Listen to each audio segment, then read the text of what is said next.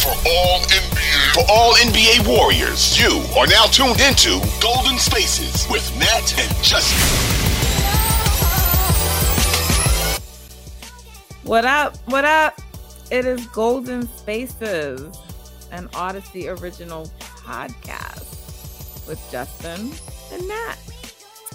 So we are here after yet another Warriors road loss.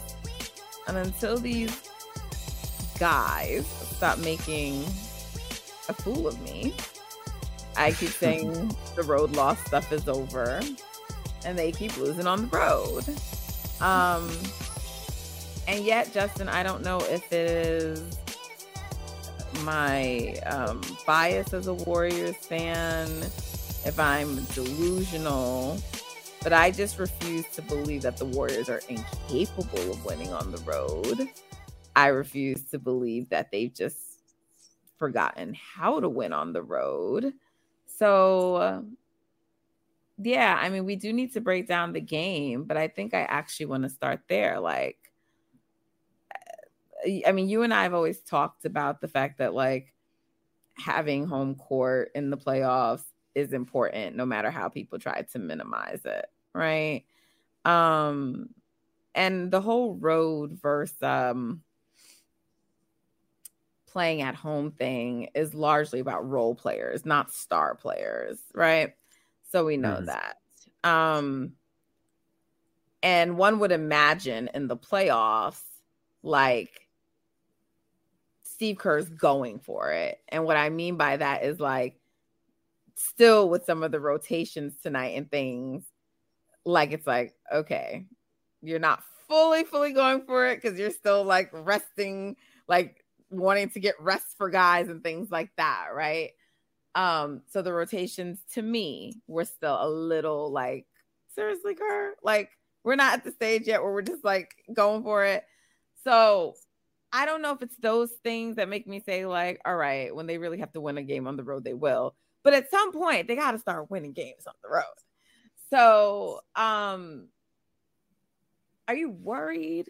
Do you think they're incapable of winning on the road? I just help me understand this because it's it's starting to become something perplexing to me. Mm-hmm. I don't think they're incapable. I think they just need to be whole. Like they do they don't have the team to be able to withstand like good teams or even average level teams playing well at home. Like they can't they just can't withstand it. Like they need all of their troops in order to do it. Um, which is obviously not the same as last year where you know guys were in and out of lineup all season and they were still winning games on the road just because they just had that that group that had the experience. Um, they had different skill sets they can go to, and you know, depending on matchups, they can lean one way as opposed to another. Whereas right now, especially without Wiggins, without GP2 providing the inside presence and providing the perimeter defensive presence, it's like we're living and we're down by the three, right? Today, a team got close enough from three to them that all the other aspects of the game were the difference, right? Like the finishing inside and the free throws. This uh, discrepancy or disparity. Um, that's what won the Thunder the game. Like, yeah, Steph hit 10 threes, Clay hit five, the Warriors hit 20 as a team, but OKC hit 17, right? So you didn't you didn't lose the three point battle by a ton, but you won the inside battle and you won the free throw battle. And yeah, I just think they just it's very hard for them to win without their entire team playing right now on the road. Whereas on the home at home, other teams don't shoot as well from three, so it's a little bit easier to get by when you don't have all your troops. And I think that's and the role really players good. are going to play better. Right, role play is going to play better for sure. Um.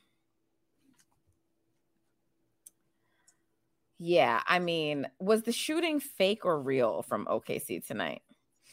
It was a little fake. A little it was fake. a little fake. I think they shot like 40 something, 45, 46% from three.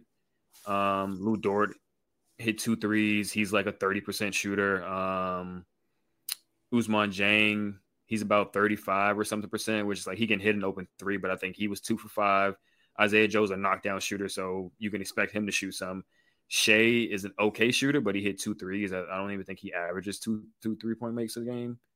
Like everybody that played for the Thunder hit a three. and only like two or three of them didn't hit multiple threes. So that's that's very clearly fake. Um, and it is what it is. Like for some reason, every team just decides not to miss when the Warriors come into their building, and that's just what comes with being the champs, I guess. Yeah, of course. Like Shai hadn't been playing, then he decided to play tonight. Um, so of course I'm expecting Ja Morant to play in the next game though. They just have so much going on that may not happen. I don't know. Like there's just been a lot of talk that he might miss a number of games. And they have other things going on with their team, but I mean regardless, we saw them come back against the Clippers and they didn't win, but they're like a really big quarter the other night. So can't really like sleep on any team and they'll be at home. But um the the turnovers so there's two things that you said one is really becoming a pet peeve of mine but i'll we'll revisit that in a second the turnovers we know that this team is a turnover prone team but when they're as excessive as they were in this game like that's just hard so you're continuing to get into a deficit having to climb back in. And they do. They keep climbing back in and they get within one, they get within a few. They keep doing it, right?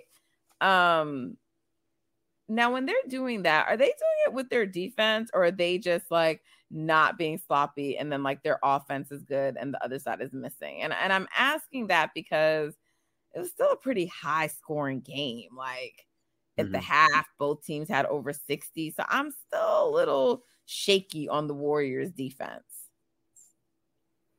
Yeah, I think you know the defense for today it was mostly just OKC just couldn't miss, and then they just kept fouling, or at least they were they kept getting called for fouls, um, and that just kind of let OKC get right back into a rhythm, and they just started hitting jump shots again. Shai couldn't miss from mid range, Giddey was hitting jump shots and floaters. Jalen Williams, um, yeah, they like I said the off air the Warriors just keep finding new ways to lose on the road. They lost to the Lakers because they couldn't score. And now they lost to the Thunder because they couldn't stop them from scoring. Like high scoring game, they lose. Low scoring game, they lose. Um, it's it's just getting old. They, I mean, GP two and Wiggins can't come back soon enough. To be honest, like because they need everything that those two guys bring. They need that. I think that's the biggest puzzle piece that can you know help them get right on the road.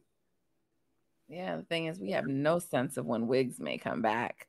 Um, and the turnovers, some of them did seem to be like a team that's not familiar with each other, like miscommunications and and and I guess what I mean by that is like a lack of familiarity with playing with one another. Not all of them, some of them but then some of them mm. also were just like stupid like and, and I, I and like by the end even though they were sort of trying to still win i think they had like checked out like that pass Clay tried to do like Clay, who like, who were you passing to that like there there was no one there who was gonna get that pass it's just like you know things like that it's like okay, like you you've you've checked out of this game. I get it. Like you've decided that there's probably not a way to win, which is why that pass happened. But like Steph was still trying to win the game. For like mm-hmm. a good portion of that, he was still trying to win the game. Um now we're recording right now. So I'm not seeing what the post game stuff is, nor do I, nor am I interested in hearing them. But my guess is it's gonna be a lot of now's the time, we got to do it. Steph looked not pleased.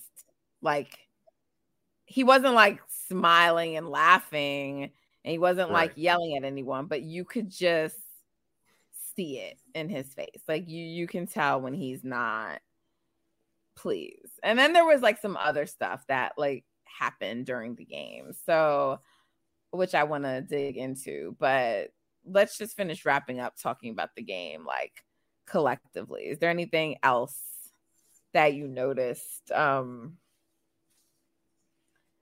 that key takeaways, anything that you thought was important to call out that we haven't already discussed? Yeah, I mean, I hate to be this guy, but the referees were absolutely pathetic tonight. Um, countless offensive fouls that were just terrible calls on the Warriors. A lot of their turnovers were that, right? Illegal screen calls that never get called. Um, Josh Giddey's parked into the restricted area, just flops off of Draymond, bumping him, gets the call. Steph sets a didn't even set a screen. Isaiah Joe just falls. Offensive foul going the other way. Um, that loose like ball said, call at the end with Donte. Ball, yeah, Donte. Like, what was that? He called it as soon as Donte touched the ball. Like they didn't even get a chance. And he ran into Donte. Like to me, exactly. Donte got to the ball first. I guess is what I'm saying. Exactly. So just terrible, just terrible all across the board. They they walk into the paint and get a foul every single time. Steph's having to throw up anything, still not getting calls. Um, just terrible, terrible officiating tonight, and it it helped the Thunder out. I'm not I'm just I'm not gonna say this why why they won the game, but they definitely got some help from the refs. Um, it was just a pathetic pathetic showing. I think really in the second half it was really nasty against the Warriors. So that's one thing I definitely take away from the game. But Warriors play better, and it does. It shouldn't come down to that, but just terrible. Yeah. Um. I want to get into a couple of the players and some other stuff. So let's uh move on from this recap